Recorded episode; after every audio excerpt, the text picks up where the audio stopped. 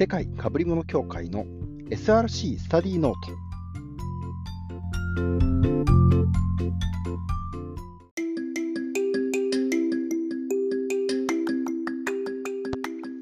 はい、えー、どうも世界かぶり物協会です、えー、1週間ぶりというかですね各週な感じになってまいりましたけども、えー、ご無沙汰しております、えー、先週はですね、えー、沖縄の石垣島でマラソンがありまして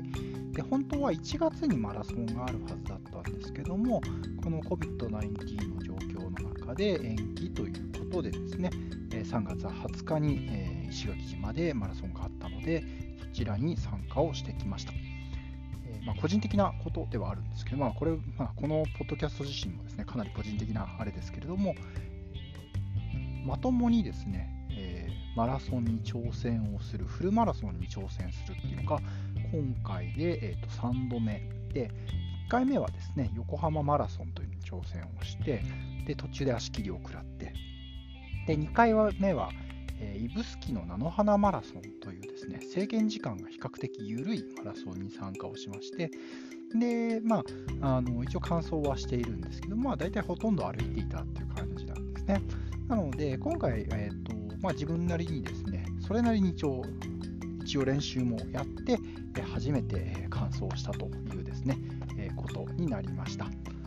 え、まあ、やっぱり準備って大事ですよねというところとですね、今回結構良かったなと思ったのは、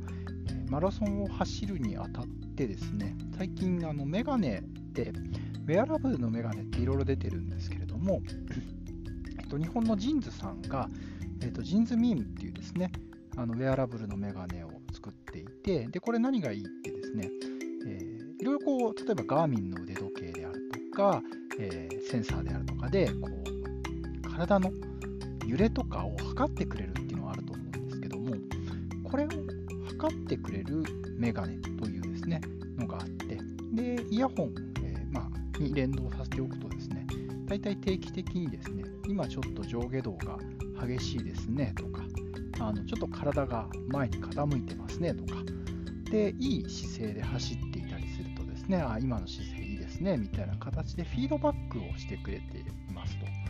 なので、やっぱりえー、まあ、42.195キロって非常に長い距離を走るので自分なりにやっぱりこういい姿勢で走っていかないとですねどっかを簡単に痛めちゃったりとか途中で辛くなっちゃったりするまあ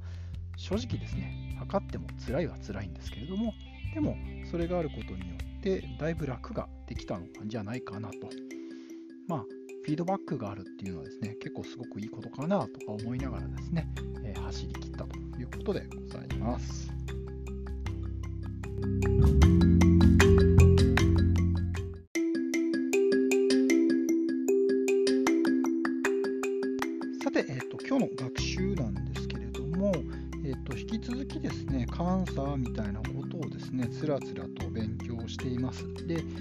あ、のこれもですね、そろそろけりをつけようかなと思って試験とかも、えー、ちゃっちゃと受けちゃいたいなと思ってるんですけども、まあ、自宅試験になっちゃうので、あめんどくさいなとか思いながらですね、えー、と準備をしていたりしますけれども、まあ、おいおいやんなきゃなと思っていたりします。で今日はですね、何をこう最近学んでいたのかなというところなんですけども、クラウドの監査をやるっていうことを考えた構監査範囲ってどういうふうに考えるのっていうのがですねすごく大事なことなのかなと思っていてでこれもともと本来の従来でいう、えー、IT の環境の中でも監査をやるときにちゃんと監査範囲を特定をしてで監査をやるっていうのは、まあ、そもそも当たり前のことだったりはするんですね。だけども、えー、クラウド、サービスとしてクラウドを使うにあたってはですね、じゃあ、誰が何をどこまで知らなければいけないのかみたいなことであるとか、あと、結構、まあ、あの日頃はですね、クラウドの、えー、まあ、中で働いていたりすると、お客さんが監査でこういうことを聞かれたからこういう問い合わせがありましたみたいなこともですね、やっぱりゼロではないんですね。で、そもそもそれって監査人が、もしくは非監査組織が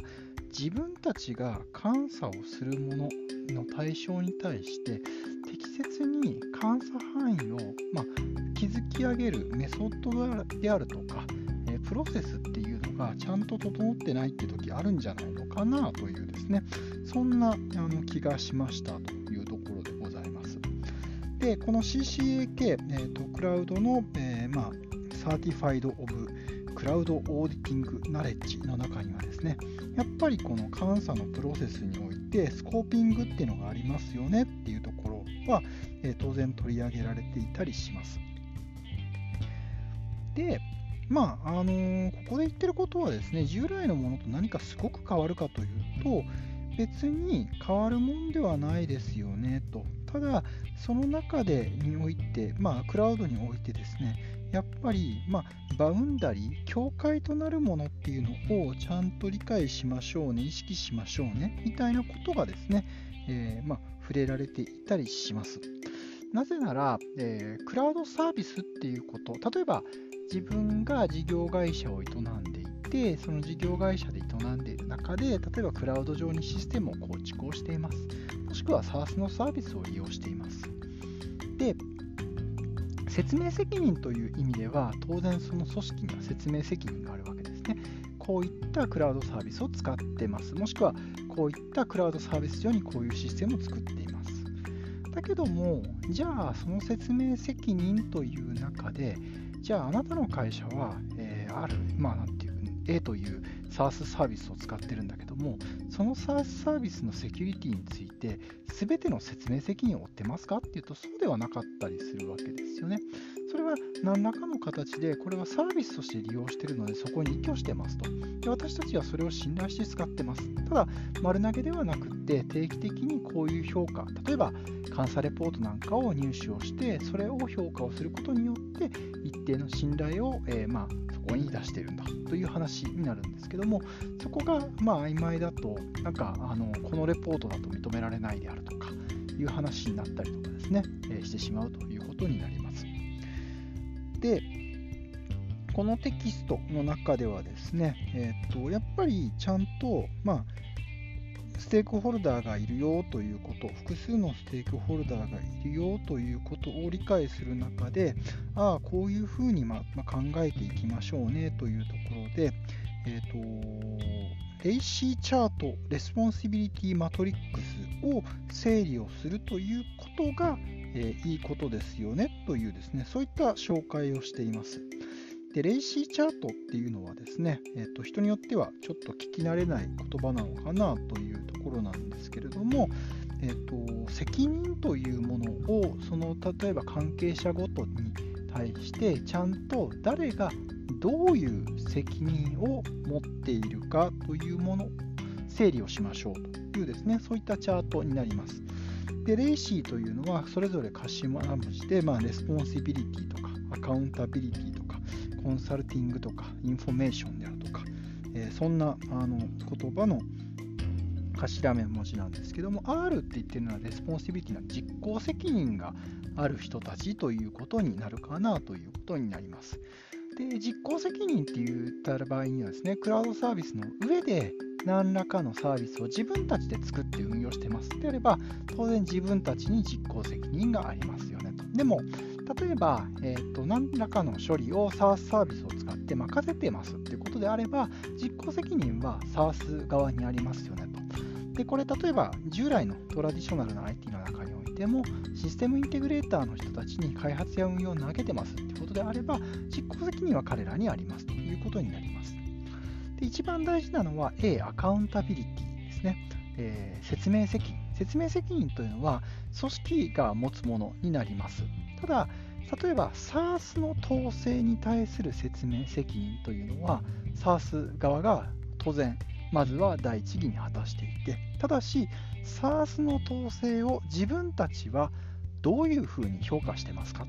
という説明責任は例えばえその事業会社っていうのはおそらく持つ必要があるだろうということになります。例えば、監査がやってきて、えーと、うちの会社こういう SARS を使ってるんです。で、その SARS を御社としてどうやって評価してるんですかって言われたときに、いや、分かりません。なんとなく使ってます。では、説明責任を果たしてることにはならないわけですよね。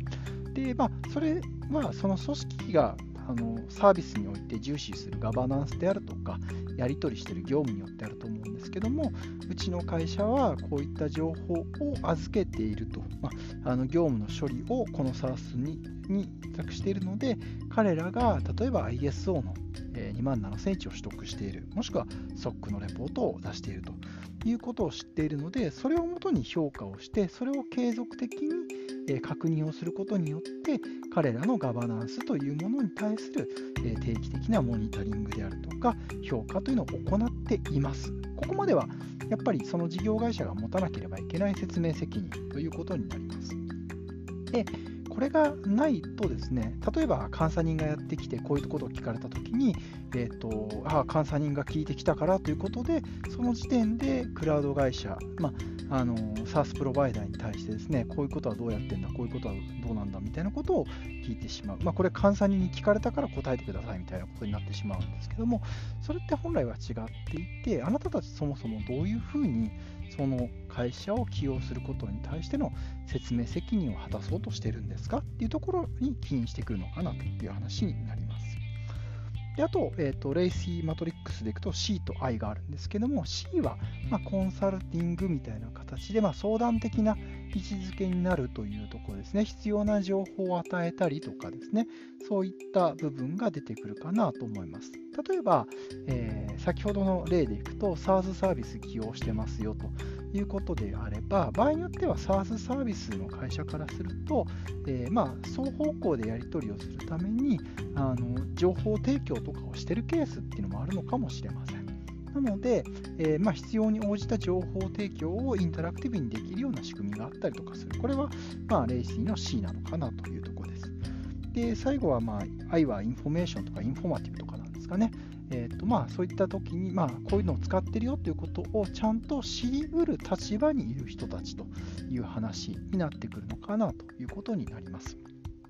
なので、何らかの形で、えーと、明確な責任を負うわけではないんだけれども、やっぱりそれに対しての必要な情報としてインプットを得ておくものっていう形になってくるのかなと。なので、責任っていった場合にですね、結構あの二元論になりまして、責任があるのかないのか。みたいな話になりがちだし、あとはですね、えー、責任は説明責任と実行責任っていうのがあったりはするよって話なんですけども、もうちょっと責任を噛み砕いて、利害関係者の誰がどういう責任を持っていくのか。で、その責任の内容に応じて、本来は監査の計画って立てなければいけないということになります。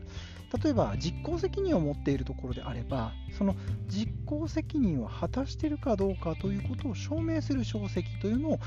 求めていくっていうのが監査計画に入ってくるでしょうし逆に言うと実行責任持ってないところに対して実行責任を果たすような証跡を出せって言ったとしてもそれって完全に的外れだったりするんですよね。だけども場合によってはなんか的外れなんだけどもそこがちゃんと整理できてない監査人なんかだと,、えーと、実行責任を果たしてないところ、いわゆる説明責任だけを持っているところに対して実行責任の証跡実際の現場としての例えば何でしょうかね、えーと、運用の作業日誌みたいなものを出してくださいみたいなことをですね、えー、通ってしまうケースというのが、まあ、存在しちゃうのかなということになったりします。で、えっと、この中ではですね、具体的にじゃあそのレイシーを、えー、まあ、作り上げていく。で、えー、まあ、責任共有モデルにおいてですね、スコープをちゃんと把握していくために、こんな質問してみませんかというのをですね、えー、数としては6個ですかね、えー、挙げていたりします。それどういうことかというと、まずは、そもそも、えーと、What is the organization use of cloud service? クラウドサービスどうやって使ってんのっていうところですよね。まずそもそもクラウドサービスのその使い方に対して、えー、まず評価をする必要があるでしょうと。で、Where is the organization doing it? っていうのをですね、次に出しています。で、そのクラウドサービスの中において、その組織がやってることって何ですか？ということになります。全部丸投げしてるわけじゃないはずなんですよね。その組織がその組織の責任の中でやっていることって何ですか？ということを浮かび上がらせましょうという話になります。で次にインターナルイシューというのがあって、Factors Under the Direct Control of the Organization というですね言葉を使っています。まあ、あの要素としてその組織が直接的にコントロールしているもの直接的なあのコントロール下にあるものって何ですか例えばよくあるのは データ、えー、まあ、コンテンツそれ自体があるとしてコンテンツがクラウドサービスの上に載っていたとしてもそのコンテンツに対するアクセス制御を決めるというものは往々にしてやはりその事業者が持っています。例えば、えー、クラウドサービスの上にあるコンテンツを外部に公開をするものなのかそうじゃないのかもしくは、え、特定の部門だけに見せるのかとかですね。それはやはりその組織が、まコントロール握っていたりしますよねと。そういった何をコントロールとして持ってるのかというところをちゃんと握りましょうという話ですね。で次に external issues ということで、Factors an Organization has no control over but, can, but it can anticipate and adapt to というところで、いわゆるそのコントロールを直接持たないんだけれども、何らかの形で関連をしているものって何ですかというところだったりします。やっぱりここがあることによって、えー、まあ、事業者に任せていて、えー、事業者が、えー、まあ、自分たちは、えそこに対して直接のコントロールは持ってないんだけども事業者がやっていることであるとか、えまあ、関与すべきことって何ですかというところをちゃんと把握をしましょうと。でこれができるとじゃあそのコントロールはどういうふうに評価をしているのか判定しているのかということをあの説明責任持ってますかねということを知る材料になってくるということになります。で次にですね Who carries out this activity for the organization というのが載ってます。つまりその組織の中で IT を扱う活動の中の主語になる人たち誰が何をやってるんですかね？ということになります。で、これ誰がということが特定できないとですね、本来は監査って計画絞れないんですよね。どこに対して誰が何をやってるか、誰が何をやってるかが分かるから、その人に対して、まあ、その組織に対して適切な監査手続きというのを、まあ、適用していきましょうということになっているということになります。で最後にですね、What Policies Support This ということで、それを、まあ、ポリシーズ、多分単にあのポリシーだけで、まあ、社内のセキュリティポリシーだけではなくて、その中の規則とか基準とか様々あると思うんですけども、これを、えー、まあ立脚させる、まあ、説明責任になってしくれると、特にですね、文書っていうのが出てくるので、こういったものを整理をしていきましょうと。でこういったものをちゃんときれいに整理をできると、とんちんかんな監査計画とか、なんでここにこんなこと聞いてるのっていうことがなくなる、まあ、もしくはそれを少なくできるのかなということだったりします。で、ここがちゃんとできないまま、えー、監査に臨んでしまうとですね、あのー、なんでそんなことまで聞いてるの？という話であったりとか、なんでこの質問をこの人にするのこの組織にするのということであったりとか、というのを回避ができるのかなという気がいたします。なので、結構、まあ、クラウドの監査をやるときというのは、本来であれば、まあ、非監査組織と監査人がいて、監査人は監査人で、やはり監査計画を立てる上で、非監査組織の誰がどういう責任を持っているのかということをちゃんと把握をして、で、監査計画を立てたりとか、えー、整理をしなきゃいけないし、逆に監査をされる側もですね、自分たちの中で誰がどういう責任を持っているのかとかいうことをちゃんと整理をした上で、で逆に自分たちが責任持ってないものもあっても全然いいと思うんですよね。全てに対して責任を持つ必要はないですし、あと、えー、まあ、s a のサービスみたいに外部を起用している場合には、その外部の起用しているものに対して全ての情報を求めるわけじゃなくて、まあ、s a なのでサービスとして利用しているわけですから、あの自分たちが本来求めている範囲において適切なもの、まあ、監査の前にですね、多分サービスを起用する上で考えておかなければいけない部分があると思うんですけどもそれをちゃんと特定をしてでそれを監査人に対して説明をするという義務を負ってるのかなということになります。なのでちゃんとですね自分たちの監査のスコープになるものスコープ外になるものということをちゃんと整理ができないとですね監査って結構難しい世界だよね気がします。以前の PCI-DSS の監査とかをやっていたんですけども PCI-DSS というのはあの、まあ、組織の中でスコーピングをするということが非常に厳格にあの決められていてでなぜかっていうとそれができないと監査費用もバカ高くなっちゃいますよねとあくまでも PCI-DSS というのはクレジットカードのデータコンテンツを守ることになるのでちゃんとそれに対するデータフローズを書いてくださいと。でデータフローズの中でちゃんとどことどこのネットワークがつながっていてつながっていないか。つまりそのデータフローに影響を与えるものは何なのか。で与えなければそこは組織の中にあったとしてもそれ関係ないですよねって言えますよねと。そこに境界バウンダリーを引くことができますよねっていう世界だと思うんですね。なのでクラウドにおいてもさまざ、まな監査においても自分たちの組織の中でここに関係しているものはここなんですということをちゃんと特定をして説明できるという仕組み作りというのが求められているのかなということでございます。はい。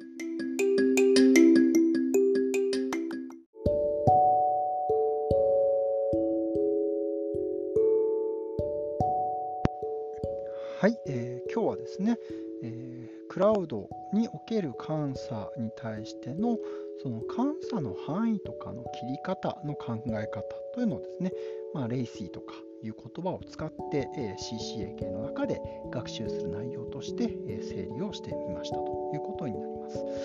でも結構ここってすごく大事な話で監査って正直ですね監査を実施する前の計画段階がやっぱりすごく重要でそこの計画段階の準備であるとか理解であるとかに78割あの監査って終わるんじゃないのかなという気がしているんですね。で逆にそこが曖昧であったりとかぼやけているとこの監査何のためにやってるんだろうとかなんでこの証跡がこの監査で必要なんだろうということを非監査組織と監査人がお互いモヤモヤしながらですね監査をしちゃうということ自体がですね発生し得てしまうんですよね。なので、まあ、こういった知識っていうのは、実は、え、まあ、これ CCAK は監査人のための資格なんですけれども、非監査人側も監査を受け入れるためのちゃんと準備であるとか、知識、知見、プロセスの整理っていうのができるといいんじゃないのかなということをですね、えー、今回はちょっと学習をして思っていた次第でございます。はい、えー、ではですね、本日は以上となります。また、えー、まあ、つらつらと学習したもののアウトプットを皆さんにご提供できればと思います。本日もご清聴ありがとうございました。世界かぶり物協会でした。